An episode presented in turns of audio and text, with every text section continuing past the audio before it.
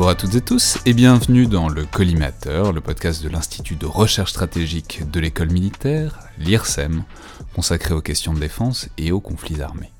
Je suis Alexandre Jublin et juste un petit mot avant l'émission d'aujourd'hui, qui est la dernière de l'année pour, euh, pour expliquer donc le planning de cette fin d'année. C'est donc le dernier collimateur régulier, le dernier collimateur du mardi.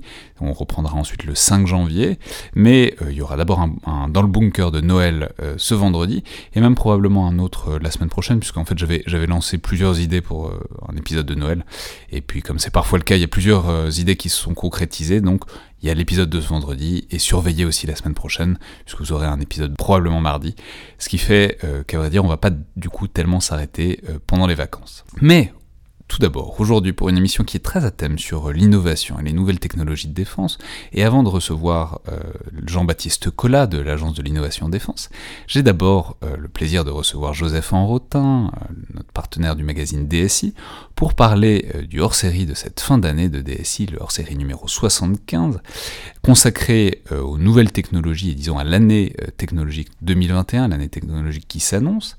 Donc bonjour Joseph. Bonjour. Alors, euh, c'est intéressant ce numéro parce que c'est à la fois euh, un, numéro sur les technologies de l'année à venir et en même temps vous faites aussi un panorama, vous commencez par un panorama très intéressant, disons, des grandes nouveautés de l'année écoulée. Alors peut-être dites-nous euh, en quelque sorte les grandes étapes, les grands, les grands moments marquants, les grandes innovations marquantes de l'année écoulée. Qu'est-ce que vous retenez sur, du, du point de vue de l'innovation et des technologies militaires de cette année 2020 alors en fait, il y a, beaucoup à retenir, mais on, se retrouve alors à la fois, c'est toujours un petit peu le cas, mais dans une année charnière, c'est-à-dire qu'un certain nombre de programmes trouvent leur concrétisation, euh, et parfois d'une manière très visible et très stratégiquement significative, euh, bah, comme l'admission, euh, enfin service actif euh, du Shandong, donc le, deuxième, euh, porte-avions chinois, euh, l'admission également au service actif d'un croiseur de, type 55, donc là aussi c'est chinois. il y a derrière donc ces, programmes qui sont engagés depuis un certain temps de, véritables ruptures également. alors notamment pour le coup au plan industriel, bah, 2020 restera pour la France et pour l'Allemagne, et aussi d'ailleurs pour, pour l'Espagne, bah, l'année de la concrétisation, si vous voulez, euh, du programme SCAF, hein, donc le, système de, combat aérien futur, donc euh, l'appareil structurant, va dire, de, l'armée de l'air, euh, de la Luftwaffe et de l'Ejército del Air d'ici 2040, mais également le MGCS, hein, donc le, Main Ground Combat System, bah, qui est finalement le successeur du Charles Leclerc, le successeur du Léopard 2 allemand, euh, voire même un petit peu plus, vu que là aussi on a affaire à des, logiques de, de, système. Euh, rupture également ben, dans le fait de l'utilisation de, drones, en fait, de, micro-munitions, de drones de, munitions rôdeuses dans le cas des, comment du, conflit en, Artsakh entre l'Arménie et, euh, et, l'Azerbaïdjan, rupture également avec l'arrivée de nouveaux matériels nord-coréens, rupture toujours, mais quelque part à, l'apex entre la rupture et la continuité. En réalité, on n'était pas complètement certain euh, des caractéristiques de, l'engin, mais avec l'arrivée du Zircon, donc un missile anti-navire euh, hypersonique tiré depuis des bâtiments russes. Ouais, alors je vais juste m'attarder sur un, sur un mot que vous avez dit, une innovation que vous avez mentionné, mais dont on avait d'ailleurs déjà parlé dans un épisode pas si ancien, donc sur euh, un débriefing à chaud euh, à l'époque du conflit euh, du, du Haut-Karabakh, donc entre l'Arménie les forces arméniennes, disons, et euh, les, forces, les forces azerbaïdjanaises. Et on peut donc faire une sorte, de droit de suite euh, à, cette émission qu'on avait faite, où on avait beaucoup parlé des drones et de l'utilisation des drones, puisque d'abord vous y êtes revenu dans un numéro de DSI récent, mais vous y revenez encore plus euh, dans ce hors-série DSI, dont je rappelle numéro 75, où vous faites tout un article sur les munitions rôdeuses, et où, disons, vous approfondissez encore les enseignements qu'on avait déjà commencé à esquisser, qu'on avait déjà commencé à essayer de discerner euh, il y a quelques semaines, voire maintenant il y a quelques mois. Alors oui, effectivement, en fait, euh, il s'agit à la fois de, tirer les leçons euh, de ce qu'on a vu, de ce qu'on a vu en, en mais il s'agit aussi de s'interroger sur la préparation finalement de l'Europe euh, et, des États européens par rapport à cela, alors sous deux angles différents. Euh, le premier, c'est finalement le, fait que ces, munitions-là puissent être euh, éventuellement appropriées par, l'Europe et mises en œuvre par, l'Europe. et là, en fait, on, se rend compte que bah, au niveau européen, finalement, il y a aujourd'hui un seul constructeur de, ces munitions-là, et en fait, il est polonais, c'est-à-dire qu'il y avait un programme britannique mais qui a, qui a fini euh, par être abandonné en fait en, 2018 et qui de facto. Donc ces munitions-là, rappelons que ce sont des drones globalement à bas coût qui ont rien à voir avec les drones euh, moyenne altitude longue distance, les grands programmes européens de, drones tactiques, qui sont vraiment des, drones relativement peu chers, qui sont capables, disons, de désarmer notamment une défense antiaérienne ennemie en se sacrifiant, en se jetant euh, avec évidemment des, des explosifs sur une cible ennemie. Voilà, tout à fait. Et euh, en, l'occurrence, euh, l'aptitude finalement à utiliser en masse ces, euh, petits drones a produit de, véritables effets alors, tactiques, opératifs, mais également stratégiques, parce qu'ils ont littéralement ouvert la voie finalement à des opérations, à des opérations plus, classiques. Donc finalement, la, question au, plan européen, c'est de dire ben, finalement, est-ce que nous aussi, on, pourrait mettre en œuvre ce, genre de mode d'action? Et pratiquement, finalement, ben, on se rend compte que ça n'a pas du tout été une priorité pour les industriels européens.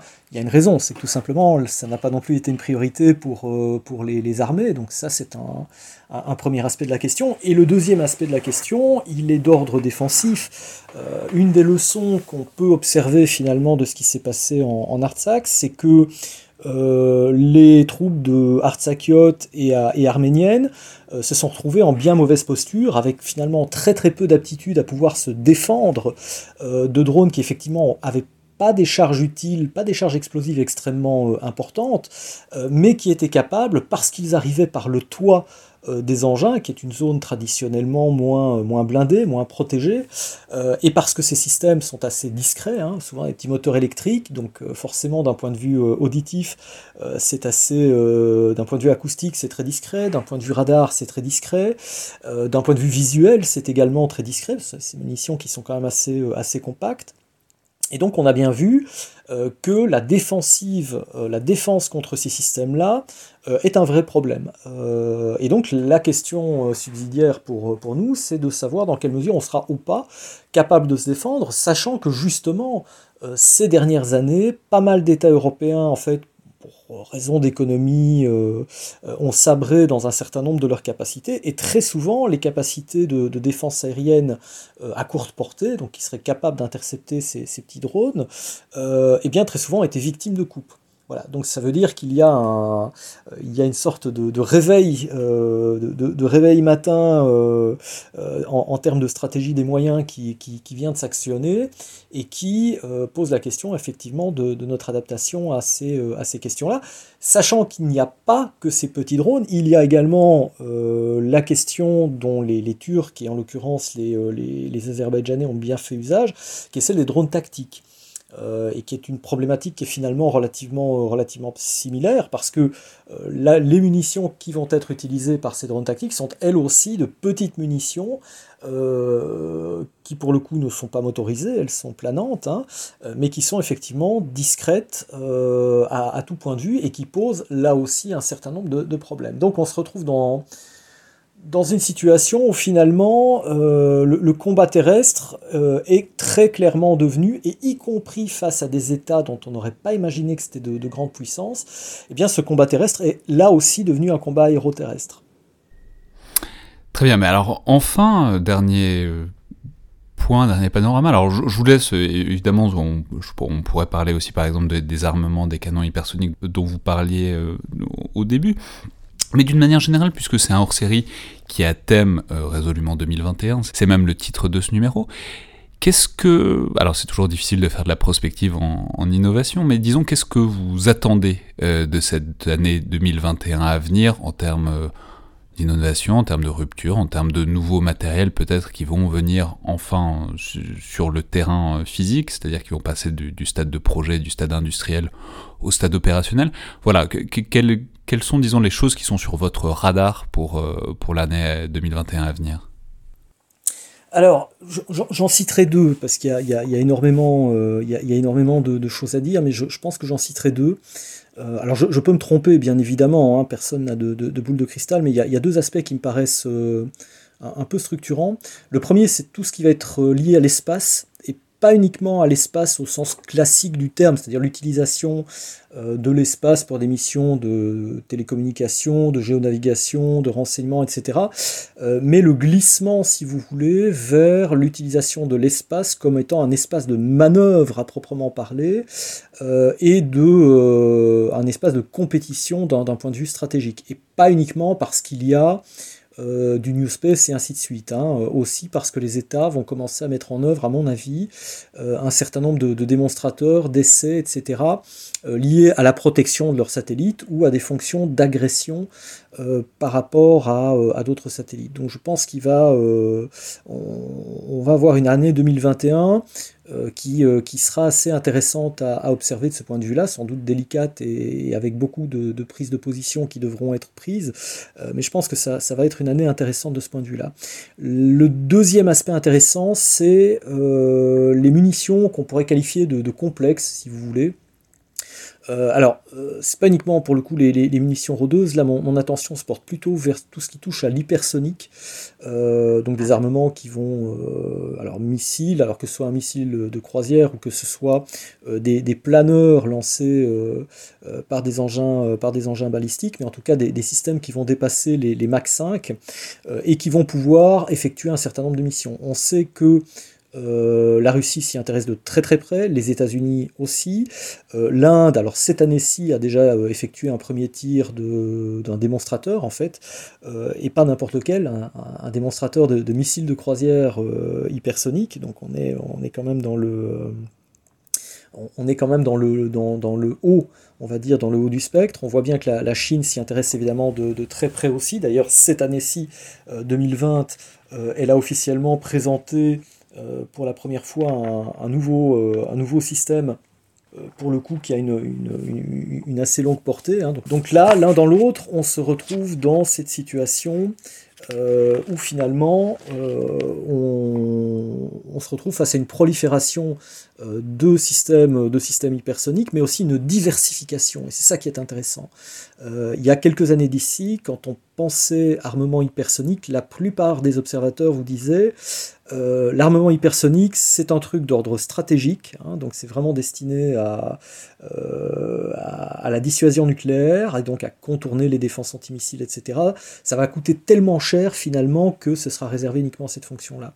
Ce que nous montre la Chine aujourd'hui et la Russie, c'est que ce n'est absolument pas réservé à ces fonctions-là et que ça se diffuse. Et donc là aussi, euh, à nous, ça nous pose des questions. Il y a une, véritable interrogation de, stratégie des moyens euh, qui va se poser. Alors peut-être que de ce point de vue-là, elle va se, euh, elle va devenir paroxystique en, 2021 ou peut-être plus tard, mais euh, cette interrogation, au-delà même de, l'hypersonique, sera celle de la, de la, manière dont on conçoit la stratégie des moyens.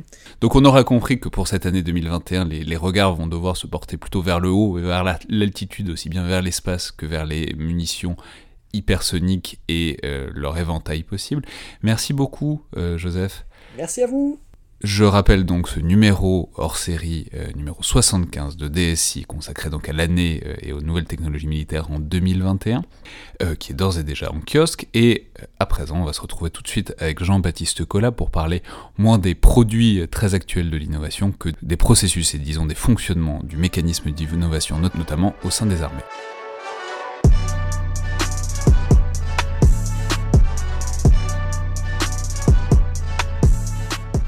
J'ai donc aujourd'hui le plaisir pour parler des processus d'innovation, en particulier dans le domaine militaire et guerrier, de recevoir Jean-Baptiste Collat. Donc bonjour et bienvenue dans le collimateur. Bonjour. Alors vous êtes officier de l'armée de terre, actuellement en poste à l'agence d'innovation de défense, dont on a beaucoup parlé depuis quelques temps, et en particulier ces dernières semaines. Je vais d'ailleurs peut-être rappeler qu'on en avait reçu le directeur, Emmanuel Kiva, euh, l'an dernier. Et vous êtes auteur notamment d'un ouvrage innové en plein chaos, paru chez Nuvis Édition, qui est un voyage, disons, à grandes enjambées à travers l'histoire militaire sous l'angle de l'innovation et de la nouveauté euh, dans le domaine de la technique et de la tactique militaire, dont vous vous attachez à décortiquer euh, les processus. Alors, partons et parlons peut-être euh, du titre de votre ouvrage qu'on peut peut-être déplier dans un premier temps, puisque les deux grands concepts que sont l'innovation et le chaos sont vraiment en quelque sorte les deux fils rouges de des leitmotivs en tout cas de, de l'ouvrage. Alors peut-être commençons par essayer de définir l'innovation. Alors qu'est-ce que c'est que l'innovation? Et puis aussi qu'est-ce qui vous a intéressé là-dedans? Ensuite, pourquoi est-ce que vous avez essayé de saisir, disons, l'intérieur de ce processus d'innovation dans cet ouvrage? C'est vrai que ces deux termes-là, innovation et chaos, c'est ces deux termes qui me suivent depuis le début de ma carrière. Et donc j'avais envie vraiment de les, mettre euh, bah, en première page euh, d'un bouquin et, euh, et, qui me trottait dans la tête depuis un petit bout de temps. Euh, et, donc innovation et chaos, oui, c'est deux termes qui sont très forts, qui me parlent beaucoup. Et, euh, puis je me suis aperçu que ça parlait aussi à, d'autres personnes. Donc c'était un, plaisir de partager avec eux euh, bah, les sentiments que ça leur, ça leur évoquait.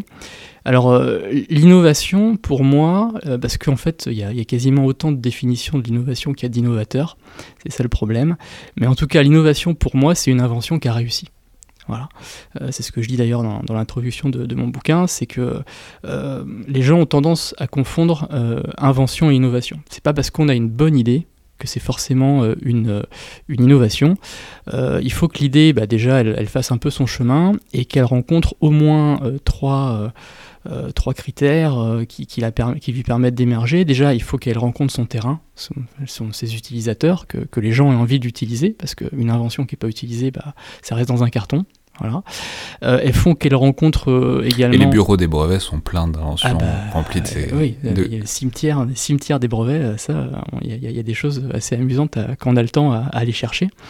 et puis, donc, il faut que ça rencontre aussi évidemment la technologie, la, possibilité technologique, parce que pareil, hein, moi j'ai une super idée pour la téléportation, mais malheureusement, peu de, peu de personnes sont venues me présenter leurs possibilités technologiques. Et puis le dernier point, bah, il faut que ça rencontre également euh, une capacité financière. Hein, parce que euh, bah, si, euh, si, votre voiture volante coûte 3 millions de dollars pièce, bah, malheureusement votre marché il va être compliqué. Soit en passant, on peut s'attarder une seconde sur la, sur la voiture volante, parce que la voiture volante c'est un exemple parfait il, y avait un, très beau livre qui s'appelait, qui, qui, faisait une anthologie de l'histoire de la voiture volante. La voiture volante, c'est un exemple parfait d'invention sans innovation, puisque c'est une sorte d'utopie futuriste depuis au moins 50 ans, voire 100 ans. Ce serait possible de le faire, ça n'intéresse personne en vérité.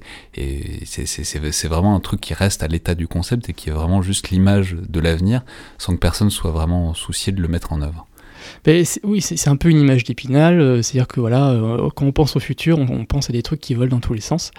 Euh, bah, c'est hyper motivant parce que bah, visuellement, c'est très intéressant, et puis ça, fait travailler l'imaginaire et le rêve. Et de toute façon, en innovation, une grande partie des, idées, elles, passent par l'imaginaire et le rêve.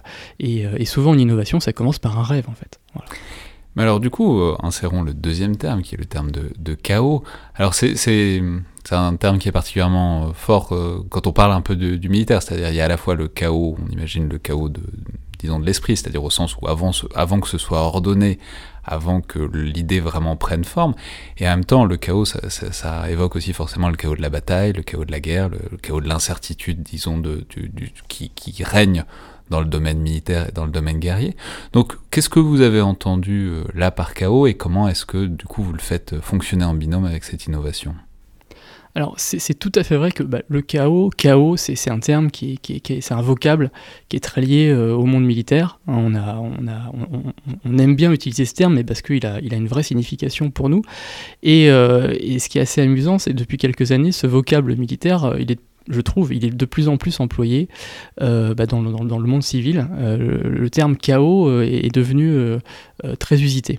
Et, en fait, le, chaos, bah, il, traduit un petit peu en un seul mot ce que Clausewitz évoquait dans le brouillard de la guerre, c'est-à-dire que le, chaos, c'est des choses qu'on ne peut pas prévoir, qui arrivent au moment où on ne s'attend le moins, et qui viennent perturber une, belle mécanique qu'on avait imaginée parfaite.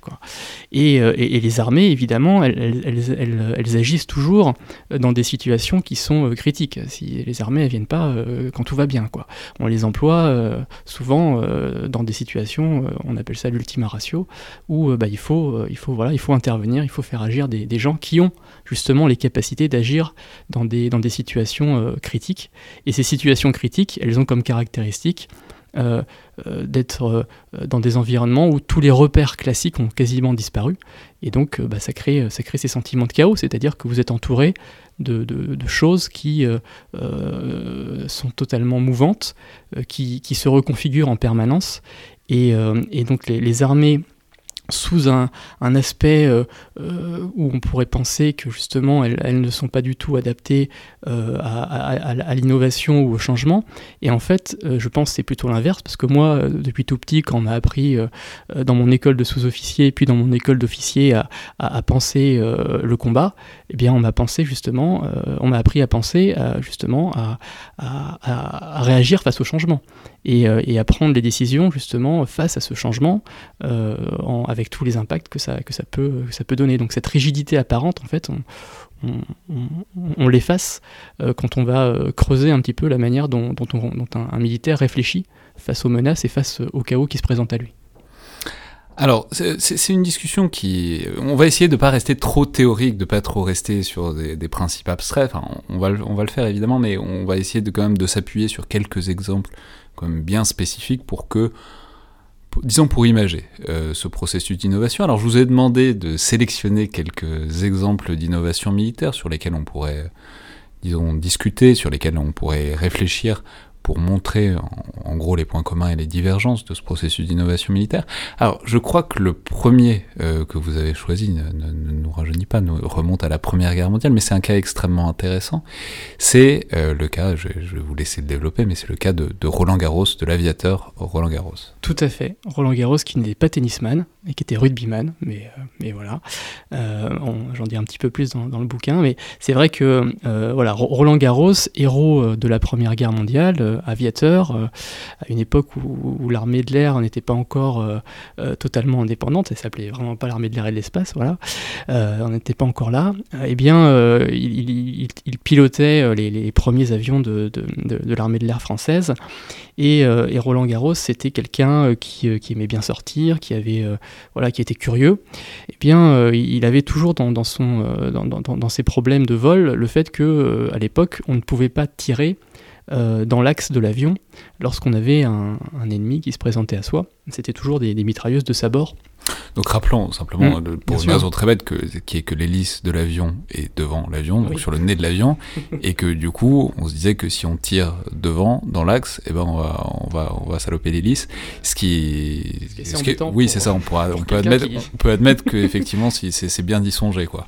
Voilà, oui, oui c'est un peu suicidaire de vouloir tirer, euh, mettre une, mitrailleuse devant l'avion, surtout qu'il y, a une hélice qui est présente.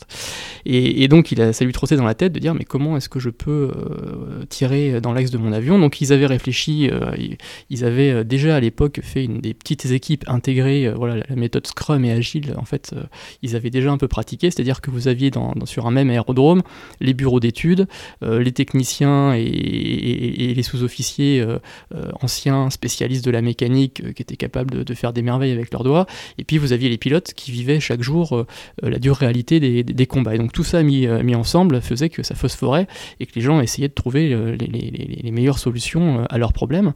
Et donc lui, dans sa tête, disait, mais comment, comment je, peux, je peux faire avec cette hélice? Et puis... Euh, oui, parce que précisons que par ailleurs, évidemment, c'est plus facile de tirer quand on tire dans l'axe, parce que ça permet de viser, ne serait-ce qu'avec le manche, à travers la direction, avec la direction de l'avion. Oui, il ne faut pas virer de bord pour tirer, quoi. Et puis il y a une efficacité qui est, quand même tout autre quand, quand, on peut tirer sans changer le cap de son avion. Alors je suis pas, je suis pas pilote ni pilote de chasse, donc je, je laisserai ça aux spécialistes pour l'expliquer, mais en tout cas pour, pour quelqu'un qui, qui s'imagine euh, voilà, un avion euh, volant dans, dans, dans, dans, le ciel de la Première Guerre mondiale, en effet, euh, il, à l'époque, il n'était pas capable de, de tirer dans l'axe.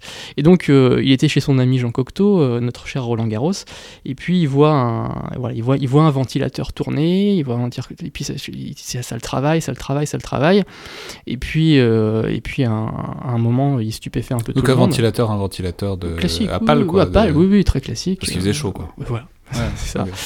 Et, et, et, puis à un moment, il, il se lève, euh, voilà, et puis, et puis il se met à tirer dans le ventilateur. il ne faut jamais inviter un militaire à dîner parce que ça, ça finit toujours bizarrement. peu. Et, et, il se rend compte en fait que euh, le, le, le, pas, le pas du ventilateur eh bien, euh, était d'une certaine, enfin, réglé d'une certaine façon, et en fait, le ventilateur, il a rien du tout, et tout va bien, tout se passe bien. C'est-à-dire que la probabilité que la balle passe au moment précis où, le pale passe par là et eh ben, elle, est assez minimale. Était assez faible. Et donc, d'un coup, ça lui fait tilt, donc bah, il, abandonne ses, son dîner et il part en courant pour aller rejoindre les, ateliers. Là, il rencontre. Il laisse deux trous dans le mur. Oui, il laisse deux trous dans le mur. Il, et là, il, revient vers, donc vers, son, vers un, des ingénieurs en chef avec qui, avec qui il travaillait. Et puis il dit non, mais tu vas voir, on va faire ça, on va le mettre, t'inquiète pas, ça va le faire, ainsi de suite. Bon, alors il faut savoir aussi qu'en plus, à l'époque, les, les, hélices étaient en bois, donc ça, posait aussi des problèmes. Et puis il a fait deux trois essais, et il s'est rendu compte en fait qu'en mettant deux trois plaques de, métal blindé euh, sur, aux bons endroits de l'hélice, les les, seules fois où vraiment la balle ripait, euh, ben, elle était renvoyée par, par ce blindage. Et donc, ça, ça, change, ça a vraiment changé la, la, manière de de, de, de, gérer les combats aériens. Euh, voilà, bon, C'est-à-dire, hmm. techniquement, ce problème qui avait l'air euh, si insurmontable et puis surtout si dangereux, puisque, encore une fois, répétons-le, un avion à hélice sans hélice, ça, ça, ça, vole mal. En vrai, il suffisait d'essayer ah, pour voir que ça marchait. Bah, c'était, voilà, il fallait oser. Euh, le faire, il fallait. Euh, Parce qu'effectivement, c'est très, c'est très contre-intuitif. On a l'impression qu'il y a une espèce de continuum des pales quand ça tourne euh, sous forme d'hélice ou de ventilateur, alors qu'en fait, il y, a surtout de l'air et qu'une balle, ça passe très vite. Beaucoup de vent. Oui, exactement. Avec une balle, ça part à 900 mètres secondes. Enfin, c'est juste. c'est des, des, des, centièmes de seconde. Et, et en plus, ce qu'il faut savoir à l'époque, c'est que les Allemands travaillaient, eux, sur une technologie où ils essayaient d'asservir le pas, le, le, le pas de l'hélice avec euh, le débit du canon, enfin du, le débit de l'arme. Et, ça, ça marchait pas du tout. C'est-à-dire de synchroniser le, le, le, le, moment où le fusil tirait, enfin où le, pistolet et, et, où l'hélice ne passait pas devant l'axe du canon. Et en fait, les, la, technologie de l'époque, on parlait tout à l'heure, pour une innovation pour que ça marche, il faut que la technologie soit au rendez-vous.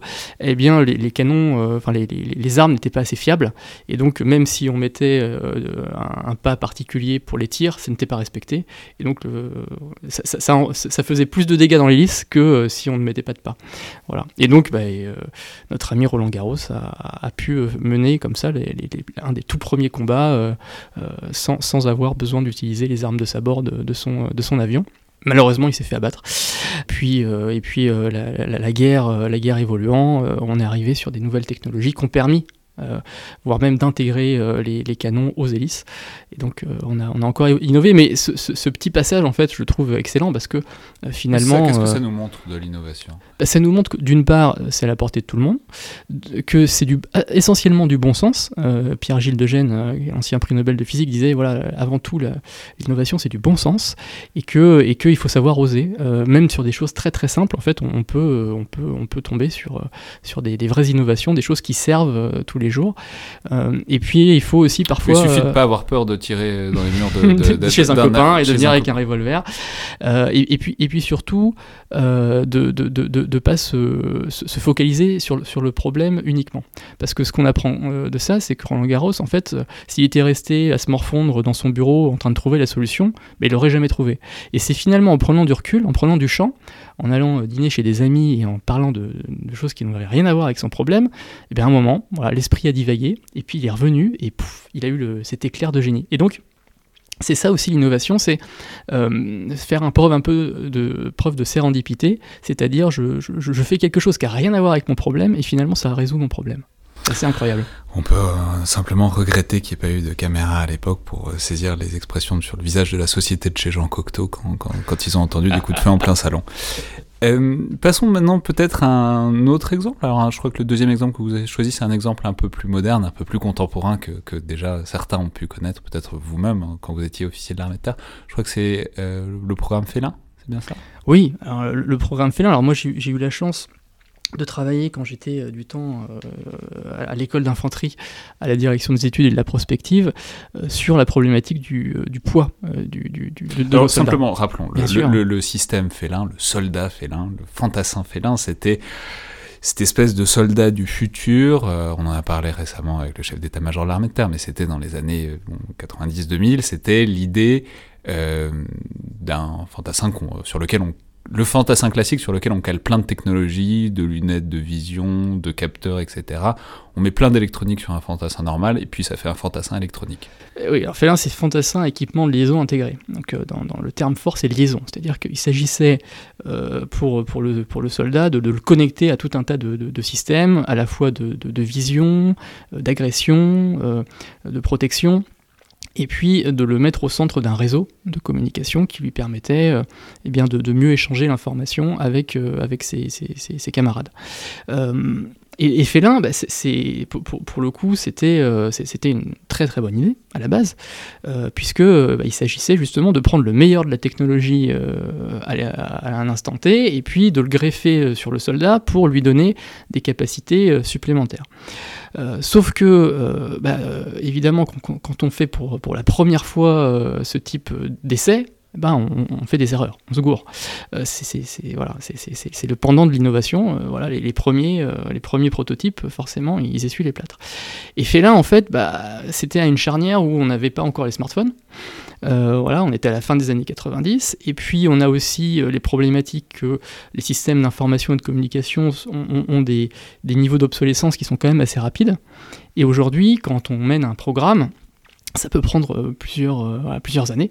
Et donc il est possible que des systèmes qu'on a trouvé innovants à un moment donné, bah, euh, le temps passant, font qu'ils sont totalement euh, obsolètes et qui n'ont plus euh, d'intérêt au moment où on les emploie. C'est-à-dire le moment où on commence à mettre en place, donc pas l'invention, mais l'innovation, où on essaye de, en l'occurrence pour Félin, de mettre en cohérence toutes les différentes, toutes les différentes inventions qu'on voulait installer sur le fantassin. Entre ce moment où on essaye de mettre le truc au point et le moment où bah en fait ça ouais ça peut voilà où quelqu'un peut se retrouver avec ce matos bah euh, en fait il y a déjà mieux moins cher euh, plus léger etc oui alors euh, après je, veux dire on est on est dans une logique où on doit équiper un soldat un soldat qui va faire la guerre donc on peut pas se permettre de lui mettre n'importe quoi et, de l'équiper avec des systèmes qui pourraient être dangereux pour lui qui pourraient être dangereux pour la manière dont il va mener ses combats et donc bah, un certain nombre quand même de, vérifications à faire avant. Et, euh, puis dans, une logique programmatique qui était celle du début des, années 2000. Aujourd'hui, voilà, euh, au sein de la Direction Générale de l'Armement, au sein de l'Agence Innovation Défense, on sait quand même euh, remettre des cycles courts dans certaines innovations, dans certains programmes, pour justement pallier cette obsolescence, notamment dans les systèmes d'information qui arrivent très rapidement. Mais le fait là, en fait, bah, c'était... le... on savait pas, quoi. Bah, on, découvrait. En fait, on, on, on va dire que l'obsolescence des systèmes informatiques, elle est surtout, elle s'est surtout sentie, euh, elle s'est accélérée à partir des années 2000. Avant, quand vous sortiez un, une radio ou quelque chose, euh, bon, vous saviez que vous en aviez pour 10-15 ans. Aujourd'hui, vous sortez un smartphone, euh, vous en avez pour 18 mois. Donc forcément, c'est une logique sur laquelle il a fallu s'adapter. Mais c'est pour ça que Félin, en fait, Félin, c'est le soldat de l'an 2000 avec des technologies des années 90. Donc il y a une voilà, il y a, un fossé, il y a un fossé. Et puis Félin, c'est aussi euh, la démonstration de l'homme sandwich. C'est-à-dire qu'on a rajouté tout un tas de couches euh, et, on était focalisé sur la technologie. Voilà, il, fallait, il fallait rajouter des couches technologiques, mais il n'y a personne qui, à un moment, alors si, il y a peut-être des gens qui l'ont dit, mais on n'a pas su les écouter, qui ont dit Mais attendez, là, stop, il y a trop de couches. Euh, là, votre soldat, il est très technologique, mais il bouge plus. Euh, donc, forcément, ce poids des systèmes, eh bien, il est devenu central dans, l'analyse de, des vulnérabilités des, soldats, et donc, notamment pour le combat débarqué. voilà, on voyait bien la différence entre. Donc le combat débarqué, c'est le combat à pied, c'est pas dans les etc. C'est une fois qu'on met pied à terre. Voilà, une, fois que, bah, en fait, une fois que vous avez votre soldat, il a son autonomie, il a un sac avec une certaine autonomie pour vivre, euh, et puis euh, voilà pour pour combattre, euh, parce que voilà, s'il se retrouve à, devoir gambader vis-à-vis de, de, de, ses ennemis, bah, on le voyait bien la différence. en Afghanistan, vous aviez des, combattants qui étaient euh, vêtus avec, euh, voilà, ils avaient une petite veste, ils avaient trois dates dans la poche et puis euh, leurs munitions en bandoulière face à des soldats qui étaient bah, voilà, sur, voilà, pas suréquipés, mais équipés avec des matériels qui étaient très lourds. Et donc, le problème, c'était que le félin n'était plus très agile. Voilà. Et donc, et donc on, était sur des soldats trop statiques. Et, donc, on a, on a appris, et donc le, système félin a évolué, euh, il évolue encore, mais euh, c'est vraiment. Euh, l'innovation, c'est apprendre de ses échecs. Et, là, bah, pour le coup, oui, on peut, on peut dire qu'il y a certains, certains points sur lesquels il va falloir apprendre et, sur lesquels on a appris. Et enfin, donc, on a euh, jusqu'à présent l'innovation qui a réussi avec Roland Garros, l'innovation qui a raté, si ce n'est raté en tout cas, qui n'a pas vraiment euh, donné tous, tous les fruits qu'on pouvait espérer avec Félin. Et maintenant, le troisième exemple d'innovation euh, que vous avez choisi. Alors c'est intéressant parce que c'est entre les deux, c'est juste on ne sait pas encore, mais je crois que vous vouliez nous parler d'intelligence artificielle. Bah, c'est un peu l'innovation qui bouscule, on va dire, puisque bah, on, est, euh, on, est sur... Alors ça fait très longtemps qu'on n'a pas parlé d'intelligence artificielle, on en avait parlé à l'époque avec Joseph Enrotin, c'est la première fois que Joseph Enrotin passait dans le podcast, et à l'époque, moi j'ai toujours un problème avec le mot d'intelligence artificielle parce que on a l'impression que c'est un gros truc magique, alors, enfin que c'est l'intelligence artificielle qui va euh, donner des solutions. Alors que, à vrai dire, à moins que vous, me contredisiez, généralement c'est simplement de l'informatisation, de l'automatisation toujours plus poussée. On n'est pas encore exactement dans euh, les ordinateurs qui, qui fournissent des solutions magiques à des problèmes complexes. Bah, ce qu'il faut comprendre, déjà, l'intelligence artificielle, c'est plein de fantasmes, hein, parce que bah, évidemment, il y a toute une littérature qui a repris à son compte euh, ce, concept. Ensuite, ça reste un concept, c'est un peu un mot tarte à la crème, on lui fait dire euh, ce qu'on veut. Euh, et puis, en effet, l'intelligence artificielle, elle n'a d'intelligent que ce que l'homme veut lui bien lui donner. Et, comment, aujourd'hui une intelligence artificielle, elle s'exprime? Elle s'exprime par les algorithmes, par les informations, par le contexte qu'on va pouvoir façonner pour euh, qu'elle puisse correctement euh, faire le travail qu'on lui demande.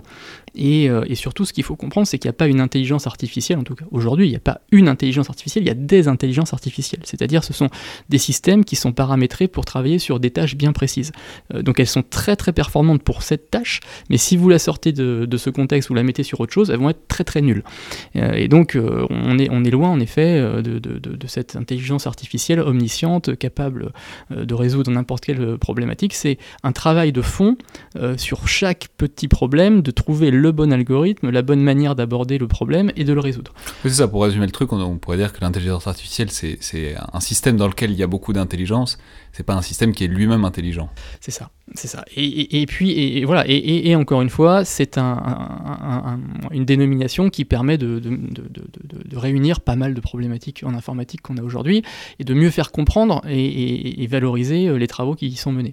Mais donc, cette, cette thématique de l'intelligence artificielle, elle est, elle est fondamentale. Hein. Le, ministère des Armées s'est doté euh, de, différentes euh, commissions qui permettent d'étudier. Donc, on a d'une part la partie éthique qui est extrêmement euh, importante. Euh, et puis euh, ensuite, on, a en effet la partie plus exploratoire avec voilà, des, des, des, des, capacités de test de, projet de l'intelligence artificielle de défense. Mais soit dit en passant, je fais juste une incise, mais c'est-à-dire, c'est aussi un des, un des intérêts de l'expression d'intelligence artificielle, que justement parce que c'est un gros mot très attractif, dans une organisation complexe et où il faut faire des arbitrages de budget, comme par exemple le ministère des Armées, ça permet d'attirer des budgets, ça permet d'attirer de l'attention, ça permet d'attirer des moyens, quand bien même on voit que derrière le concept, il y a plein de choses différentes. Dans une organisation à ressources limitées, ça mérite au moins de capter des ressources, en tout cas. Oui, mais, mais, dans un cadre très positif, c'est-à-dire que euh, voilà, on, est, euh, on est obligé de, et c'est bien normal, hein, euh, quand on, est en conquête de ressources, d'expliquer ce qu'on fait. Et le, terme intelligence artificielle aujourd'hui, bah, il est un peu plus compris que si on, va chercher des vocables un peu plus obscurs liés à la recherche fondamentale sur ces domaines-là. Et voilà. Et, au sein du ministère, c'est pour ça que Michael Krajewski, qui est à la tête de la cellule de coordination de l'intelligence artificielle de défense, eh bien, il a cette mission, voilà, de, de voir comment est-ce qu'on peut valoriser toute cette toutes ces problématiques d'intelligence artificielle euh, pour des, pour des, euh, applications euh, qui sont militaires et qui permettent de servir les soldats au quotidien pour garantir la, la supériorité opérationnelle de nos armées. Alors du coup, comment, qu'est-ce qu'on peut, c'est-à-dire, j'allais dire quels euh, enseignements on peut tirer de cette intelligence artificielle, mais qui n'est pas encore là, comme on l'aura compris. C'est-à-dire en quoi est-ce que l'intelligence artificielle est intéressante, instructive, du point de vue du, déroulé des processus d'innovation dès aujourd'hui, quoi? Alors, elle est, déjà présente. Hein. Il, y a, pas mal d'expérimentations en lien avec l'intelligence artificielle qui sont, euh, qui, sont, qui sont en cours. Mais euh, ces, différentes expérimentations, elles nous apprennent euh, plusieurs choses. Et, une des plus frappantes, c'est que la première chose auquel on, peut penser quand on, va mettre de l'intelligence artificielle dans des systèmes, c'est de dire bah, ça va libérer de la ressource humaine. ça va permettre qu'il y ait moins de gens qui, qui, soient focalisés sur, sur, sur des problèmes, de ce, sur tel ou tel problème. Et puis, ça va permettre de, libérer des ressources. Et on s'aperçoit finalement que, comme je l'expliquais au début, une intelligence artificielle, ça réagit par rapport à un contexte, par rapport à un problème donné. Et donc, euh, ça libère des ressources d'un côté, mais ça en reprend de l'autre. Alors je m'explique, euh, un, projet euh, actuellement en cours qui, qui, est d'intégrer des briques d'intelligence artificielle dans un centre opération, dans un centre d'opération, euh, elle permet bah, justement à ce que les gens qui faisaient des tâches un petit peu répétitives, qui étaient de, de, trier de l'information, de, de, rendre intelligible de l'information, et eh bien cette intelligence artificielle, elle le fait pour eux. Donc on va dire qu'on on, on, permet à ces gens, au lieu de faire des tâches qui étaient quand même très très basiques, c'est-à-dire quoi? C'est-à-dire de synthétiser où sont des unités, faire, voilà, faire des synthèses, euh, faire des cartes, euh, faire des, des, des, des, comptes rendus, euh, agréger des informations dans des dossiers. ça, en fait, une, machine peut le faire. Et, eux, ça leur permet, finalement, à ces gens, au lieu de trier des, des, des, des, masses et des masses de papier, ça leur permet de faire de l'analyse. Donc de, de, prendre un peu de hauteur et d'avoir une, meilleure synthèse une meilleure, une meilleure analyse des documents qui, qui, leur sont fournis. Sauf que cette intelligence artificielle, comme on l'a dit, elle n'est intelligente que parce que euh, l'homme veut bien euh, euh, l'entraîner et lui donner les, bonnes clés pour lire l'information.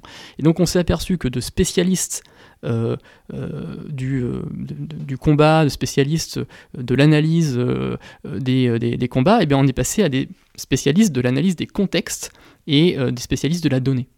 Et donc demain... C'est-à-dire les gens qui fonctionnent autour de cette intelligence artificielle sont devenus des gens qui, dont la compétence, c'est, dans, c'est de savoir comment la machine retraite la donnée. Quoi. Oui, et, et, comment euh, elle va la chercher, comment est-ce qu'elle, la, est-ce qu'elle, euh, est-ce qu'elle la, elle la, elle la comprend. Parce que, euh, voilà, c'est pas magique l'intelligence artificielle. On a, on a remplacé des officiers par des informaticiens, c'est ça que vous nous dites Non, ce oui, alors ce que, ce que, je veux dire surtout, c'est que les, les, les officiers qui, qui, qui, font les tests sont devenus de très bons data scientists. Mais, mais, voilà, mais ça veut dire quoi? Ça veut dire que demain, dans les cursus, eh bien, un, officier traitant, euh, des gens dans les états-majors, eh il va falloir euh, qu'ils aient cette euh, capacité à comprendre ce qu'est la problématique du big data, ce qu'est le problème de l'analyse de la donnée en masse. Et puis on va devoir tout de même, je pense, recruter des gens dont le métier, c'est l'analyse de la donnée, c'est l'algorithmie d'intelligence artificielle, parce que ce sont des, métiers d'avenir, d'une part, et c'est des métiers sur lesquels les armées vont devoir aussi capitaliser et s'intéresser, parce que demain, si on veut faire rentrer l'intelligence artificielle dans des états-majors, eh bien, euh, c'est pas que l'intelligence artificielle qui devra rentrer, c'est aussi les ressources humaines qui vont avec. Ouais, donc c'est aussi c'est comprendre que c'est pas seulement les métiers qui créent l'innovation, mais que, enfin, disons qu'il y a un effet retour, c'est-à-dire que l'innovation euh, modifie en profondeur les métiers qui, qui l'ont amené. C'est-à-dire, on fait, on, continue à, faire le, le, le, le, même job, mais on le fait euh, pas de la même, enfin, c'est le même travail, mais on le fait différemment et il, a des impacts et, des, et, des, et, des, voies d'entrée et de sortie qui, qui changent, qui changent totalement.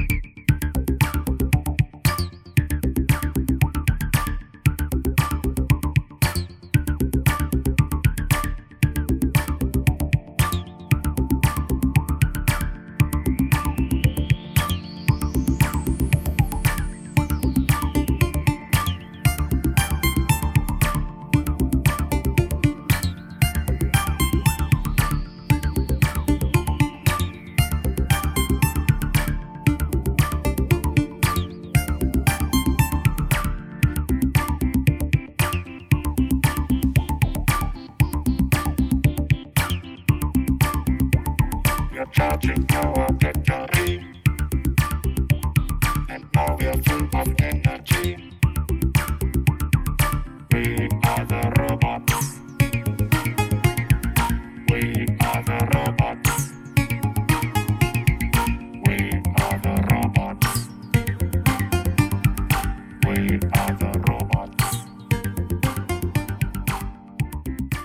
Alors, à, partir de ces trois exemples, qui sont des exemples qu'on a donc pris au domaine euh, militaire, mais euh, on a bien compris que le processus d'innovation était plus large. Mais ce qui, est intéressant, ce qui m'intéresse, c'est la spécificité vraiment du monde militaire, justement, par rapport à ça. C'est-à-dire un monde, alors je ne vais pas faire de grandes généralités sur le monde militaire, ce que j'essaie de, de, ne pas faire, mais disons que c'est un monde qui quand même se caractérise par la discipline et aussi par euh, comment dire, une obligation de tempérer un esprit d'initiative parfois pour qu'il soit pas désordonné. C'est-à-dire que voilà, il y a une relation à la règle, il y a une relation à la discipline, il y a une relation au cadre euh, dans le monde militaire, et en même temps, il y a aussi une nécessité absolue de performance, puisque bon, tout ça est quand même une affaire de vie ou de mort euh, au bout de la chaîne.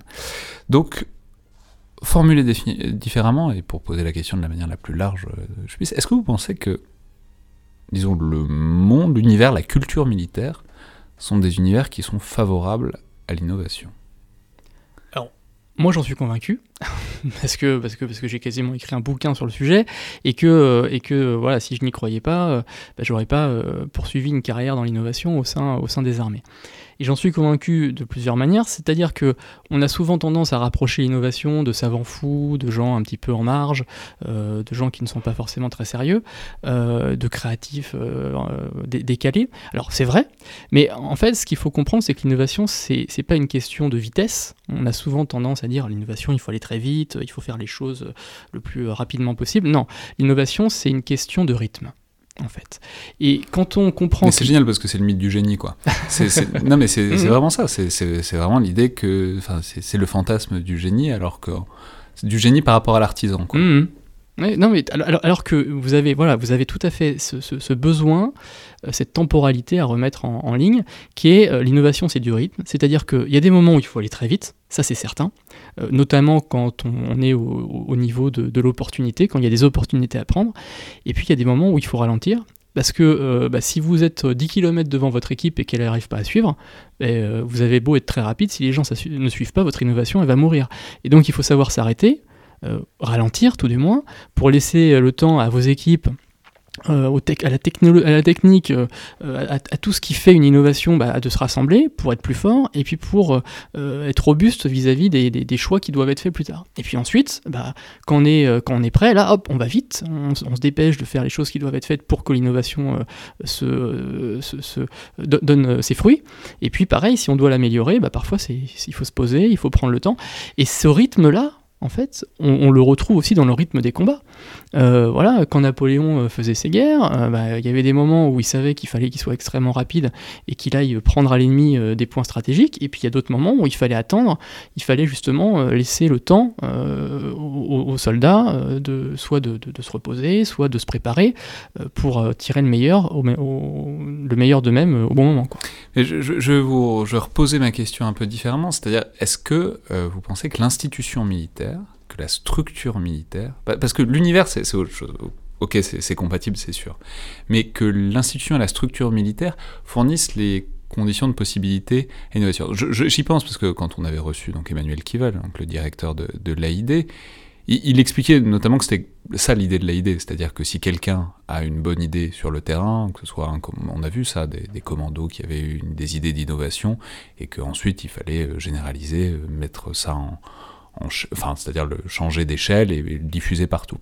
Mais le, corollaire de ça, le fait que l'AID promeuve ça maintenant, c'est qu'à la base, c'était pas forcément évident. C'est-à-dire le fait que euh, l'innovation sur le terrain, que, dans une certaine mesure, le fait que la structure militaire est dans une certaine mesure rigide et qu'il y a des process qui sont très euh, verticaux, euh, disons-le, peut aussi, euh, pas étouffer, mais en tout cas ne pas permettre euh, à l'innovation d'émerger dans, certains contextes, dans certaines structures, en France ou ailleurs d'ailleurs.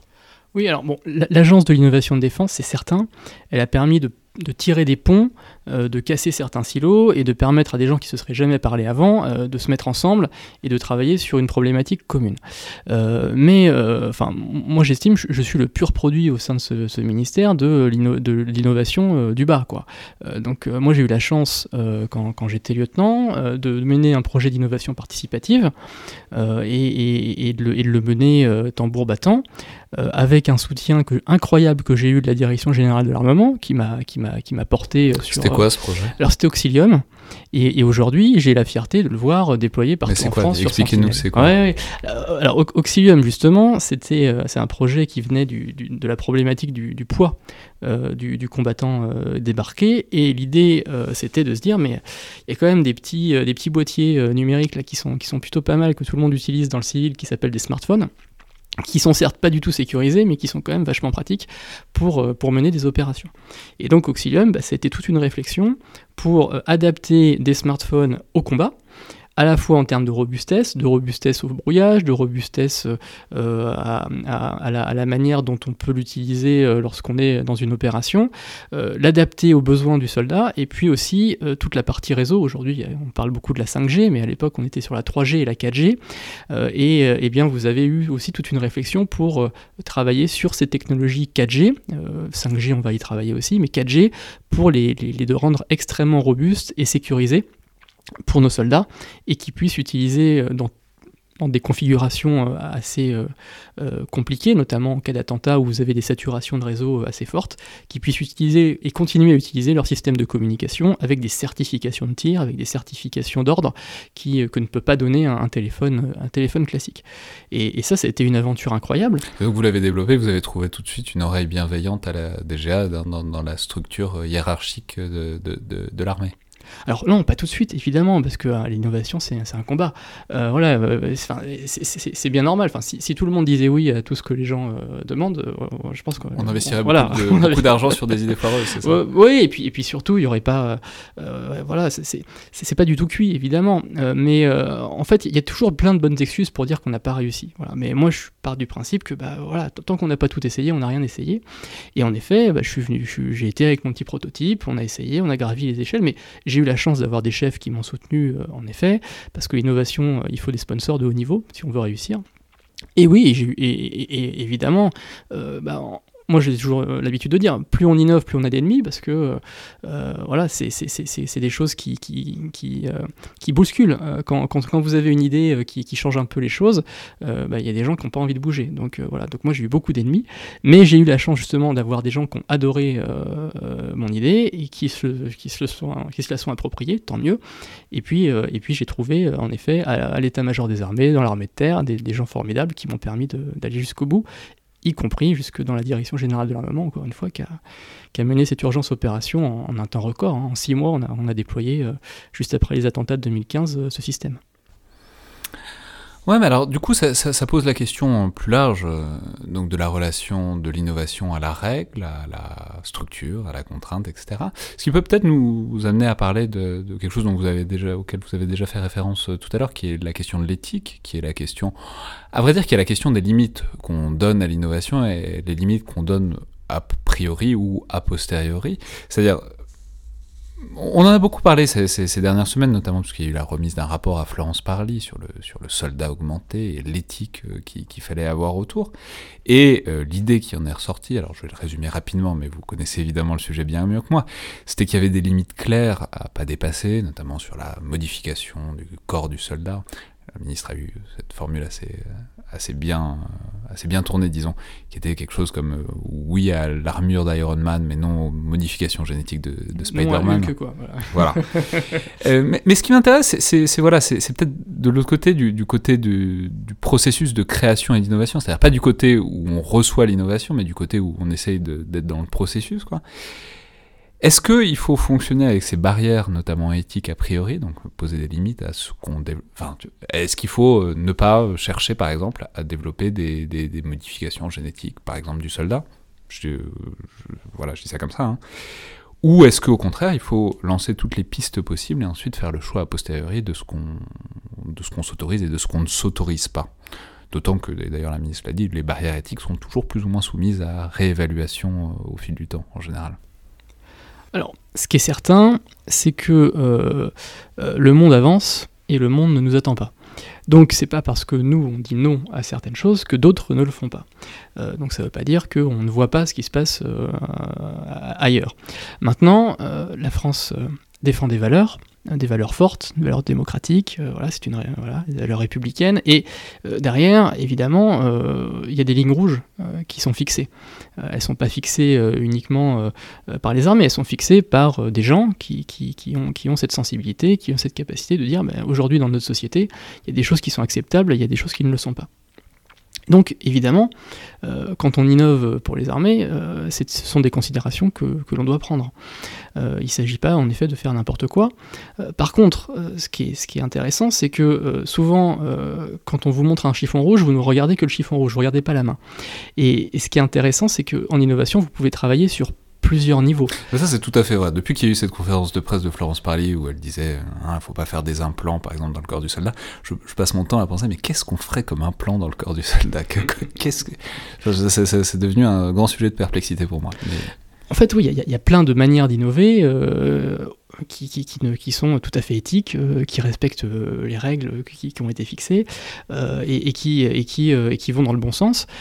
mais après, c'est comme tout. Hein, c'est un peu la notion de progrès. Le, la notion de progrès au 19e siècle, elle était tournée sur l'idée que l'innovation ne pouvait être que bénéfique à l'homme. Et puis, avec la Première Guerre mondiale, on s'est aperçu que bah, finalement, voilà, cette course à l'acier, cette course aux nouveaux équipements, elle a, elle a créé finalement des choses qui pouvaient être assez, assez terribles. mais Mmh, mais vous voyez, c'est intéressant parce que c'est aussi, ça renvoie à des processus d'entreprise qu'on connaît bien. Vous voyez, c'est l'idée euh, très générale qu'il n'y a pas de mauvaise idée dans un brainstorm, qu'il faut penser à tout, qu'il faut se mettre aucune limite et que c'est là que la créativité survient quand on rajoute de l'éthique à ça, bah en fait, en a quand même euh, une certaine contradiction dans une certaine mesure. Donc ma question, c'est comment est-ce qu'on se dépêtre ou pas de, cette contradiction, si tant est que c'est possible? Alors en, créativité, il y, a, deux moments clés. Il y a le foisonnement et la cristallisation. Et euh, c'est certain qu'en foisonnement, euh, enfin, on, fait de mal à personne si on pense des choses qui sont un peu hors du cadre. Bah, parce, que, parce que ça fait partie de, l'expérience et que justement on est là pour euh, balayer toutes les possibilités, euh, y compris les plus absurdes, y compris les plus folles. Euh, ça ne veut pas dire qu'on est Frankenstein parce qu'on a ces idées-là. Voilà. Par contre, dans la phase de cristallisation, c'est là où justement on va sélectionner à la fois ce qui est le plus pertinent, ce qui est le plus facilement réalisable, parce qu'il faut, trouver aussi des choses qui, qui sont à notre portée, dans une échelle de temps que l'on va définir, et puis euh, que, sur lesquels on puisse être en accord euh, dans la manière dont on va les utiliser. Quand je dis en accord, c'est euh, bah, si on fait une innovation au profit du ministère des Armées, bah, les armées françaises, elles, respectent une certaine éthique, elles ont des règles d'engagement également, elles ont toute une discipline de feu, enfin voilà, elles savent aujourd'hui agir dans un, dans un, environnement précis. Et donc, on peut avoir des idées totalement folles, qui peuvent, par ricochet, vous amener sur d'autres idées qui vont être totalement euh, acceptables et puis euh, les tester. Après, euh, il y a tout ce qui est. ce qu'on on est là pour tester aussi des choses à la frontière, sur la bordure, ou voir transgresser les règles? Bah, Ça, après, on, peut, proposer des choses. mais ça ne veut pas dire que forcément il faille, il faille tout de suite transgresser les règles. C'est une transition parfaite avec quelque chose d'autre dont je voulais parler. C'est puisque vous travaillez à la idée, et puis vous travaillez aussi autour d'un projet dont qui fascine beaucoup, et ça, me fascine que ça fascine autant, c'est le projet Red Team, c'est-à-dire de, mettre à contribution des auteurs de science-fiction pour imaginer... Alors je sais pas si c'est la guerre, mais en tout cas le contexte sécuritaire, militaire, guerrier, de, pas de demain mais d'après-demain. Euh, donc vous avez mis en pool, en... comment dire, en... En équipe Ouais, vous avez mis, vous avez mis en équipe euh, des, des auteurs de science-fiction pour essayer d'imaginer, de dégager des pistes. Donc, je l'ai dit, on en a beaucoup, beaucoup, beaucoup parlé. Euh, et je, dans, à, plein d'égards, c'est euh, la partie émergée de l'iceberg de ce qu'est euh, l'idée qui couvre beaucoup plus que simplement des projets de science-fiction. Mais puisqu'on en a parlé et que vous êtes euh, partie prenante à ce projet, dites-nous peut-être qu'est-ce que vous cherchiez exactement et qu'est-ce que vous avez trouvé ou pas? Alors, en effet, l'idée, c'est l'agence Innovation Défense, ce n'est pas de la science-fiction, mais ça peut passer par la science-fiction. Euh, alors, moi déjà, je voudrais saluer. C'est fascinant parce que ces dernières semaines, on avait l'impression que c'était une maison d'édition de SF, quoi, l'idée. Alors que vous faites vraiment des trucs, vous fabriquez vraiment des trucs, et c'est d'ailleurs ce que vous faites euh, quasiment tout, le temps. mais, ça peut permettre justement de, montrer des choses qu'on ne voit moins euh, au travers de, ces, de, ce programme. Alors moi déjà je voudrais saluer parce que euh, c'est le courage et, l'engagement des auteurs, des auteurs et des auteurs E de science-fiction qui sont venus nous rejoindre. Parce que quand vous allez voir voilà, cette communauté, bah, euh, c'est pas forcément évident tout de suite de dire bah oui je vais, bosser pour l'armée. Donc, euh, ah, on peut dire que même plus que ça. Hein. C'est, euh, d'une part ils sont, il y en a beaucoup qui ont refusé, il y en a beaucoup qui ont renoncé parce que le milieu de la SF est pas particulièrement pro-militaire, on peut le dire. Et il y en a beaucoup aussi qui ont demandé à rester anonymes. Hein. C'est, oui, alors on, a quand même eu une avalanche de demandes, donc on a, on a beaucoup, beaucoup de gens qui, qui, voulaient y participer. En effet, il y en a qui ont fait le choix de rester anonymes et, et, ça se défend tout à fait, ça se comprend tout à fait. Mais au-delà de ça, on, voit bien l'engagement citoyen en fait. Euh, ils sont, quand ils viennent nous voir, ils nous disent mais moi j'ai envie de servir mon pays à ma manière. Et, euh, puis la plume, bah, eux ils ont une plume et ils disent ben, on va, s'en servir. Euh, alors il ne s'agit pas de leur demander d'inventer les, armes du futur, surtout pas. Non, l'idée c'est d'inventer c'est, quoi leur, monde de demain et les menaces de demain qui vont pas forcément euh, euh, menacer que les armées françaises, qui vont menacer la France en règle générale et ses intérêts. Et ça, euh, pour, pour nous, c'est un peu nouveau. quand je dis pour nous, c'est pour le ministère des Armées, c'est un peu nouveau. C'est un mode de prospective qui est totalement complémentaire de ce qui se fait actuellement et qui va permettre à des gens qui n'ont pratiquement aucune connaissance euh, du domaine militaire, qui sont assez éloignés parfois des problématiques géopolitiques, de réfléchir sur des problèmes très sérieux. Euh, et, la science-fiction est sérieuse en soi quand il travaille euh, sur ces sujets-là, et donc on, arrive à, la faire émerger des scénarios très crédibles qui, vont, regarder là où nous, militaires, on n'avait pas forcément l'occasion de regarder ou qu'on ne voulait pas regarder parce que c'était pas notre univers, c'était pas notre, voilà, pas notre habitude. Et donc ça, ça, a vraiment fait quelque chose d'assez... Euh, ouais, qui, nous a surpris. Euh, et, on, est, on, est, on est vraiment content que la ministre des Armées ait décidé de rendre public les premiers scénarios, euh, même s'il y a des choses évidemment qu'on garde, qu'on garde pour nous.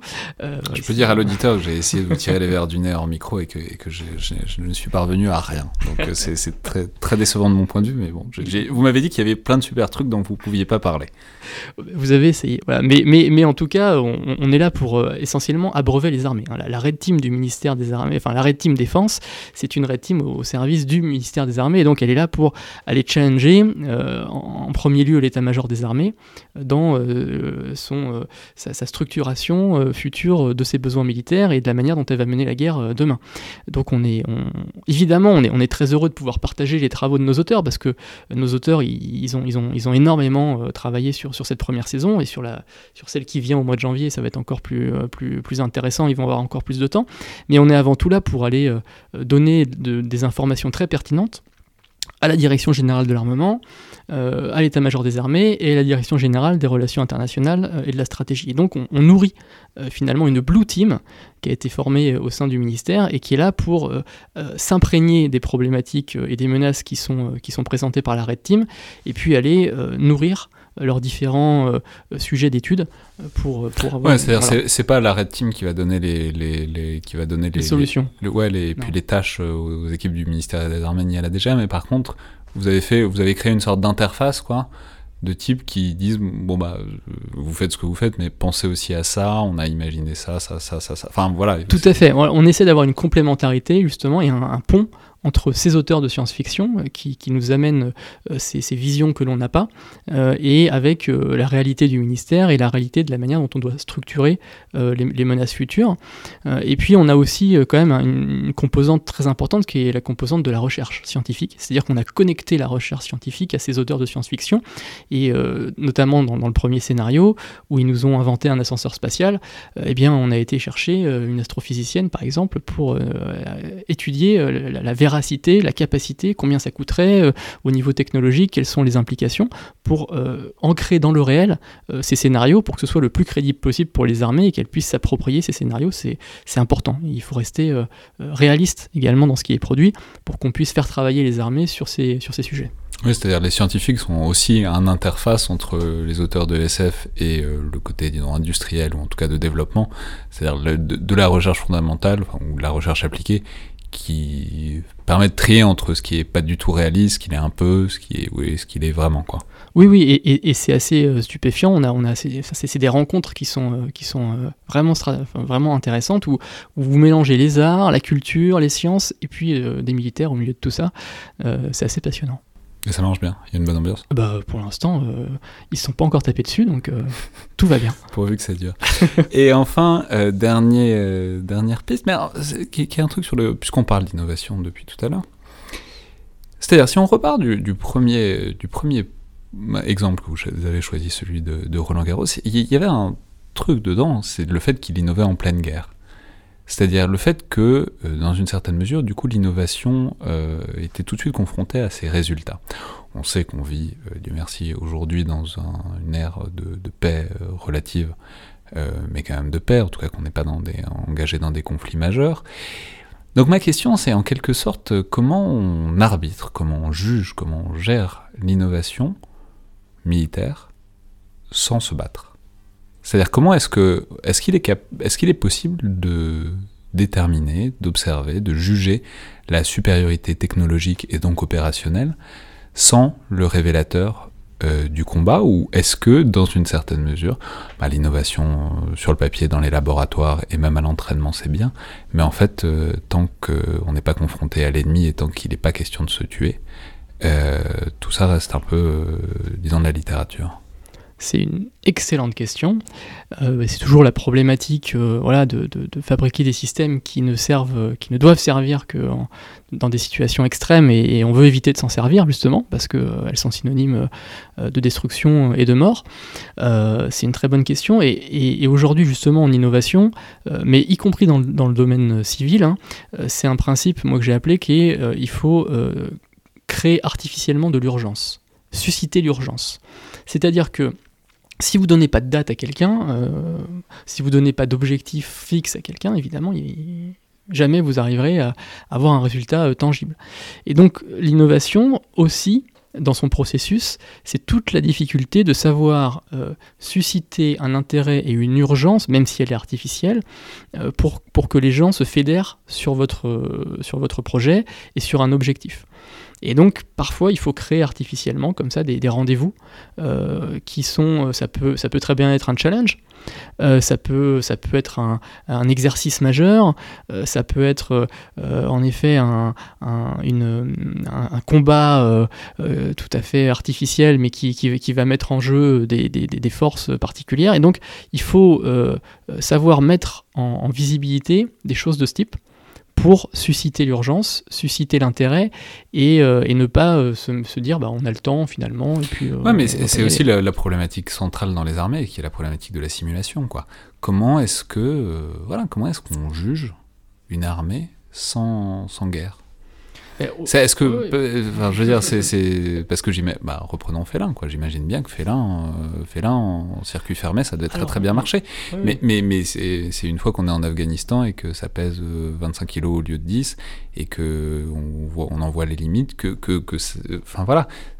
Comment est-ce qu'on simule l'efficacité de la technologie alors heureusement, on s'en est rendu compte un, peu avant, mais, mais non, non, mais, mais, mais le, le, fait est qu'on on a la chance euh, dans, dans les armées françaises d'avoir des outils de simulation, mais aussi d'entraînement euh, de très bon niveau. Et c'est-à-dire que euh, bah, une, ce qu'on oublie souvent, c'est qu'on voit la, partie immergée de l'iceberg, hein, nos soldats en opération, qui, qui, qui, font des, des missions difficiles, exigeantes, mais ce qu'on voit pas, c'est toute la partie d'entraînement. Et l'entraînement, euh, ça passe par des camps, euh, des, zones euh, d'emploi spécialisées, par, par de l'enseignement, par des écoles. Et toute cette partie entraînement, en fait, vous allez utiliser réellement vos équipements. Alors, Évidemment, on ne tire pas des, missiles balistiques euh, tous les jours, mais on va dire que une bonne. On tire de temps en temps, voilà. pour vérifier que ça marche. Mais, mais, voilà, mais, mais on, doit, euh, on doit quand même se, donner les moyens de tester concrètement sur le terrain. Et d'ailleurs, c'est euh, c'est un point majeur de l'innovation, c'est-à-dire que l'innovation, à un moment, il faut qu'elle rencontre son terrain. Enfin, l'invention doit rencontrer son terrain pour devenir innovation. Donc, une innovation qui, comme ça, reste resterait dans les limbes, serait hors sol et n'aurait jamais vécu un engagement critique, bah, elle, ne serait pas crédible. Voilà. Maintenant, ce qui est certain, c'est que bah, y, a la sanction du feu. qui fait que bah, c'est là où on se rend compte ou pas de, la, la, capacité finale du, système. Mais avant ça, on a quand même euh, des, équipements, des éléments qui permettent aux armées de savoir que à 80-90%, euh, l'équipement il, tient la route et, il va assurer euh, quand il va, quand il va, falloir s'en servir.